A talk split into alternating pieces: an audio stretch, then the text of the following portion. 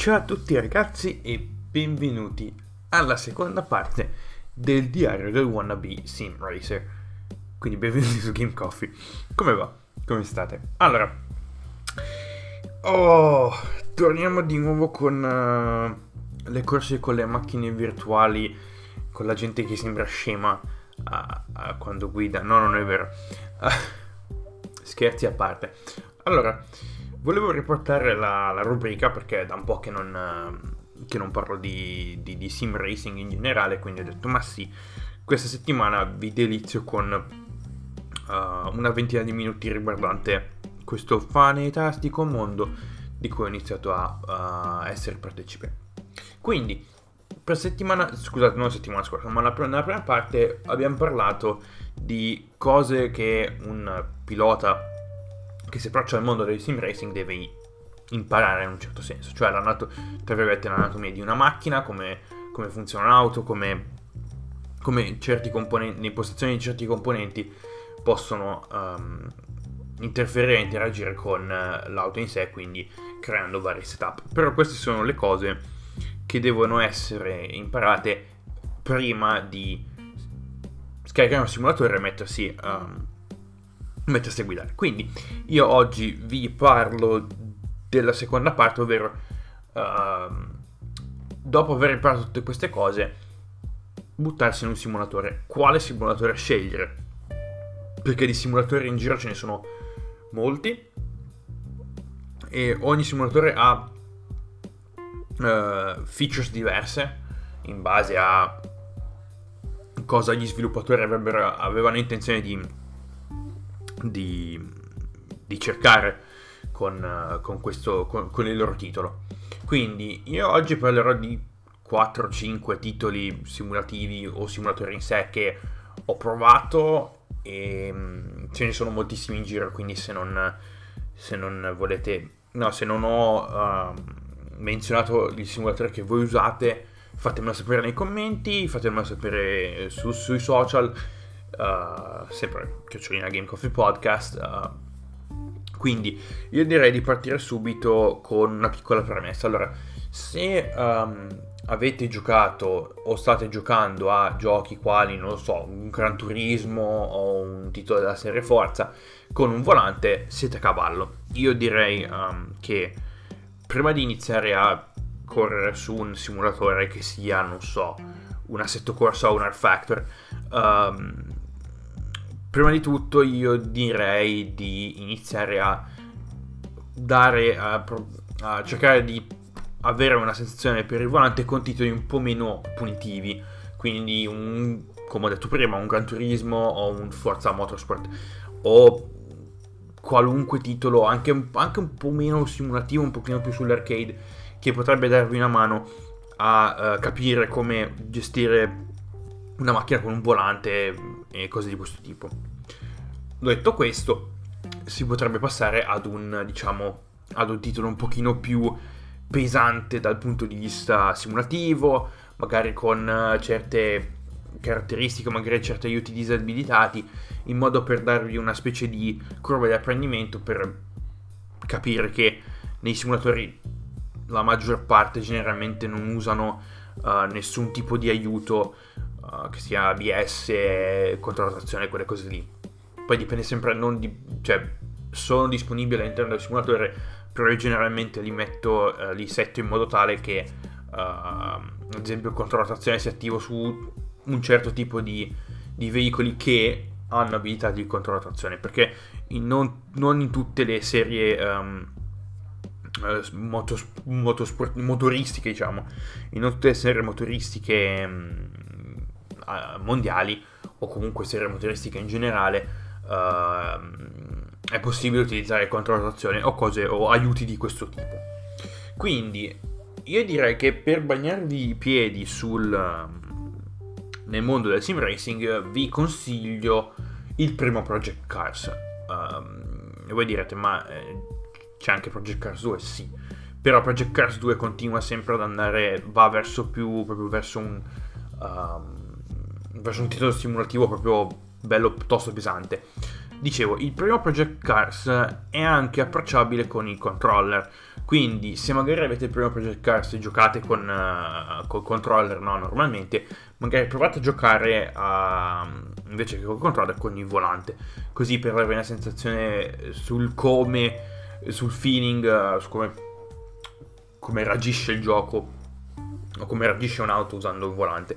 Io devo dire che con il primo Project Cars uh, mi sono son divertito, è, è abbastanza, non è così difficile perché ovviamente si possono utilizzare aiuti di vario tipo uh, nel caso non siete nel caso siete le prime armi e secondo me è un'ottima cosa io generalmente uh, anche perché gioco con altri giochi con il controller con meno aiuti possibili tipo un Formula 1 2019 ad esempio um, preferisco o son, quando ho iniziato a giocare a Project Cars con il volante ho deciso di disattivare quasi tutti gli aiuti eh, tenendo forse il controllo trazione al più basso possibile senza disattivarlo per evitare che almeno agli inizi per evitare che facessi casino e mi mettessi a mm, non lo so giusto per un minimo di sicurezza.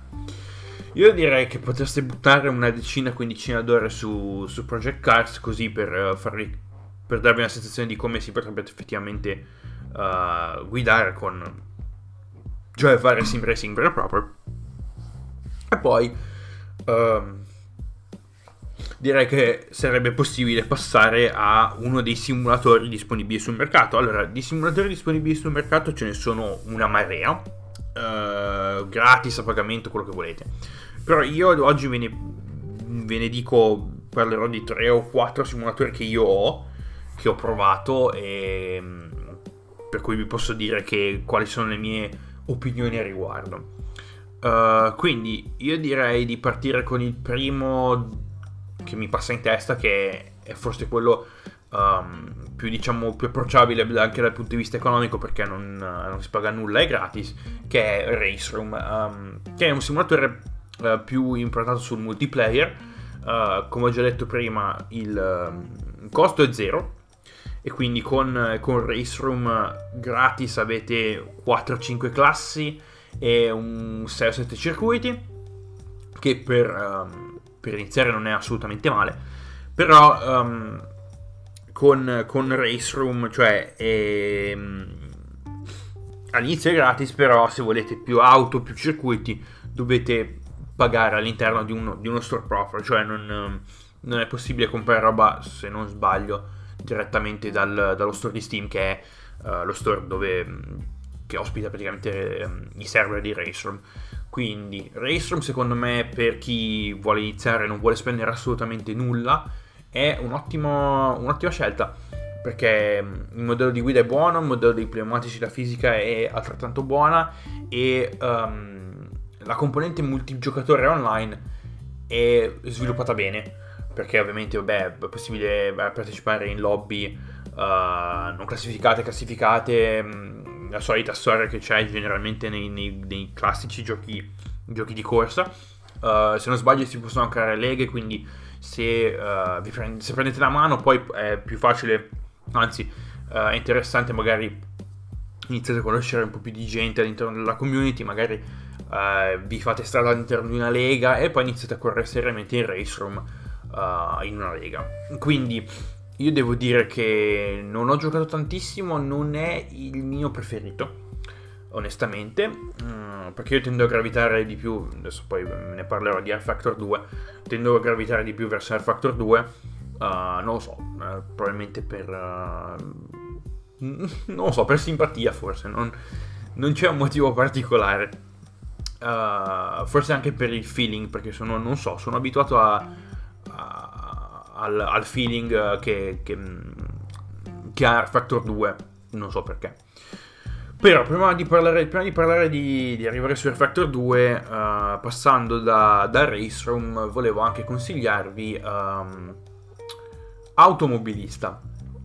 Anche quello lì, anche Automobilista è un titolo piuttosto corposo, uh, non so quanto costi e... Um, perché è uno di quei titoli che non ho mai provato. È abbastanza popolare in, in Brasile perché è, è, sviluppato da una, uh, da una casa, da una studio di sviluppo brasiliano e ha la licenza per la, il campionato stock brasiliano che io non sapevo manco esistesse, che è un incrocio tra... è una tipo una V8 Supercars ma un po' meno potente, non, non, non ho capito bene. Per l'automobilista non l'ho ancora provato. Generalmente si trova su Steam a non dei prezzi proibitivi, quindi dai, sui, dai 10 ai 15 euro, che secondo me è un ottimo prezzo per, per un gioco simile. Uh, una cosa che generalmente vengo, viene abbastanza, diciamo, uh, abbastanza parte della community del, uh, del sim racing sono le mod. Quindi parlando di Racerom non è possibile avere delle mod in quanto l'economia del gioco in sé, del simulatore in sé, è basata sui contenuti aggiuntivi che si possono comprare sul sito racerom.com quindi non c'è supporto per le mod. Mentre in automobilista il supporto per le mod esiste e da quello che ho visto su Race Department che è la mecca per chiunque, per tutti i sim racers che stanno cercando mod e cose di questo tipo, è una scena piuttosto, piuttosto varia. Ci saranno un 200-300 mod disponibili tra vari campionati, licenze, um, magari dei tweak per... Uh, per varie, per varie auto, setup e cose di questo tipo. Quindi se iniziate a utilizzare quei simulatori che hanno supporto per le mod, mi raccomando, andate a vedere cosa c'è su, su internet, su Race Department, su, anche sul workshop, sul workshop di Steam, uh, se il titolo supporta le mod attraverso Steam Workshop, che sono sempre molto utili e danno comunque una... Uh, generalmente i contenuti, che entrano all'interno del workshop sono scrutinati, quindi non, non, trovate cose, non trovate porcate di nessun tipo. Quindi io direi di andare avanti, parliamo di Project Cars 2. Allora, Project Cars 2 per me uh, è uno dei titoli più... dei simulatori più polarizzanti dispon- disponibili sul mercato ed è probabilmente uh, il più costoso da quel punto di vista perché quasi tutti i giochi che mh, mm, simulatori di cui parlerò non uh, sforano i 30 euro, mentre Project Cars 2 è un titolo a prezzo pieno, quindi si parla di 60 euro o quello che volete. È un titolo polarizzante nella scena sim racing perché uh, c'è gente che lo ama e lo adora per la sua fisica, per i tracciati uh, scannerizzati a laser, quindi ogni buca, ogni imperfezione si sente sul, um, sull'asfalto. E c'è gente che lo odia perché la fisica è um, piuttosto piuttosto pesante piuttosto punitiva. Io sono uno di quelli non, a cui non piace Project Cars 2. Ho provato a giocare col controller, ma è impossibile. E col volante, anche col volante, non, non riesco ad avere, non riesco a trovare il feeling. Quindi ho detto, ho detto lasciamo perdere. L'avevo preso su Xbox One a usato, quindi non ho neanche speso più di tanto però è un titolo che, non, che purtroppo non, non, sono riuscito ad apprezzare, in un certo senso. Stessa cosa per, um, per Assetto Corsa. Assetto Corsa, che è probabilmente uno dei due pesi massimi del, dei sim racer tra, ovviamente tra i due, tra, tra Assetto Corsa e Art Factor. Um, Assetto Corsa anche quello lì è un titolo molto buono, un pochino scarno sui contenuti base, cioè su quello che viene che viene dato all'interno del gioco uh, base senza aver comprato nulla. Ci sono dei DLC disponibili, ad esempio il DLC del Nürburgring, uh, vari DLC per uh, auto di vario tipo e cose così così. Non so perché, però anch'io anche lì faccio fatica a, a usare a giocare ad assetto corsa. Perché non lo so. Non, il feeling non mi ha mai restituito nulla di diciamo positivo ho provato la carriera ma eh, non lo so, sembra un pochino scarna, un pochino noiosa in un certo senso, quindi oh, l'ho provato, ce l'ho, magari ogni tanto ci mi, mi, mi, rimetto a giocare. L'unica cosa di Assetto Corsa interessante è che ha una, praticamente una modalità drifting uh, disponibile uh, da subito. Quindi se siete amanti del, um, del drifting, mi raccomando, Assetto Corsa secondo me è uno dei titoli più, diciamo, uh, più gettonati da quel punto di vista. E adesso passiamo al simulatore che uso io, uh, che è R Factor 2. Uh, successore del primo R Factor uscito lontano, nel lontano 2005. Mi ricordo che io vedevo i video da quando avevo 10-12 anni, mi ricordo che vedevo i video uh, dove le crash compilation di R Factor, ecco cos'erano. Con le mod della Formula 1 del 2008 vedevo gente che si schiantava e mi divertiva, mi divertiva sta roba qui. Quindi, quindi mi sono detto, eh, ok. Um, io ho anche R Factor originale, però non, non lo uso più tanto sono più, pro- più, prono a giocare ad R Factor 2 perché mh, mi ha preso di simpatia e quindi ho deciso di continuare con, con R Factor 2. Uh, la scena modding è sempre anche lì una scena piuttosto grande. Uh, R Factor 2 ha il supporto per lo Steam Workshop, quindi se, um, se avete lo Steam Workshop, cioè se, se lo avete su Steam potete andare direttamente sul workshop e scaricare roba da lì. Uh, un, ci sono una 150 di mod, non ci sono tutte le mod che disponibili su internet, quindi su Race Department cose di questo tipo. Però mi raccomando, andate a cercare, come ho detto prima, andate a cercare su Race Department se volete una classe specifica che vi serve per allenarvi o qualcosa di questo tipo. Magari non trovate delle cose che. trovate delle classi che, che potrebbero interessarvi. Uh, quindi, a Factor 2 io ci ho giocato un bel po' E mm, l'unica, cosa, l'unica pecca è che non ha un, un, sistema multigiocatore piuttosto definito perché è diviso in lobby e mm, quindi non è possibile entrare direttamente cioè, uh, in una gara normale senza, senza, avere a che fare con uh, inviti e cose di questo tipo. Però stanno lavorando su una, um, su una sulla componente multigiocatore, quindi in un prossimo aggiornamento sarebbe possibile. Correre multiplayer un po' come si corre con, uh, in giochi come Formula 1 2019 quindi basta entrare, basta entrare in una sezione, sessione matchmaking si fa automaticamente e tutto fila liscio e l'ultimo simulatore di cui vi volevo parlare che è probabilmente il più serio tra tutti e che viene messo praticamente in una categoria a parte è iRacing. Um, perché lo mettiamo in una categoria a parte? Perché iRacing ha un modello di business diverso rispetto a a un Air Factor o un Race Room, più o meno perché condivide, diciamo, uh, alcune similarità con, con un Race Room, in quanto ovviamente non supporta le mod e le auto e le classi e i circuiti devono essere comprati attraverso il, um, il sito iRacing.com e uh, il modello di business è diverso perché iRacing non è un simulatore convenzionale ma ha un servizio ad abbonamento. Si pagano 9,99€ al mese e si, può, si ha a disposizione un bel po' di tracciati, un bel po' di, di classi, tra cui IndyCar aggiornata 2019 e NASCAR. Quindi se siete amanti degli ovali, probabilmente iRacing è il simulatore che fa per voi. Uh, tracciati scannerizzati a laser, uh, proprio fatti bene.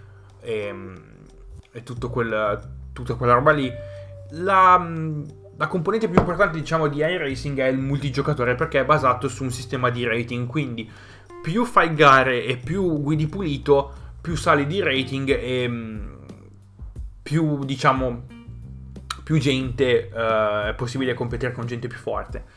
Quindi c'è un sistema di progressione in un certo senso. Uh, e dà l'opportunità anche a chi ha le prime armi di entrare in una lobby e di non essere scartabetato e, e sfondato da gente che ci ha messo 3000 ore su, su iRacing ad esempio. Quindi un multigiocatore è la componente diciamo che vende di più su iRacing e sono tentato, tentato, di provarlo perché non l'ho ancora, non ancora provato però definitivamente vorrei dargli una mano vorrei, scusate non dargli una mano vorrei dargli un, un test perché mm, parla, la gente ne parla benissimo e mm, anche dal punto di vista del multiplayer perché io non ho ancora fatto una gara vera e propria diciamo uh, online quindi vorrei anche vedere com'è, com'è quell'aspetto lì. E mi piacerebbe entrare a far parte di un campionato o qualcosa del genere perché questa cosa continua ogni giorno sempre di più continua ad interessarmi e um, continua ad intrigarmi ed entrare più a fondo del, all'interno del mondo del, del sim racing quindi io vi ringrazio per uh, l'ascolto di questa puntata del diario del Wannabe Sim Racer. Noi ci sentiamo mercoledì prossimo con una nuova puntata di Game Coffee liscio. Uh, probabilmente vi porterò i DLC uh, di. Non le DLC, scusate, le espansioni di Forza Horizon 4. Perché ho ripreso a giocare a Forza Horizon 4. Avevo comprato il, um, un expansion pass con cui era disponibile, vabbè, il, um, il primo, la, prima expansion, la prima espansione uscita a qualche mese, no, non qualche mese fa, uh, qualche mese dopo il rilascio di Forza Horizon 4, più l'espansione che doveva uscire ai tempi prima di, um, prima di giugno. Quindi parleremo di Fortune Island e Lego Speed Champions. Quindi io, come al solito, vi ringrazio per l'ascolto, seguitemi sui social, mi piace, commenti, roba di questo tipo. E ci sentiamo mercoledì prossimo. Divertitevi. Fate tesoro di quello che vi ho detto. Ciao!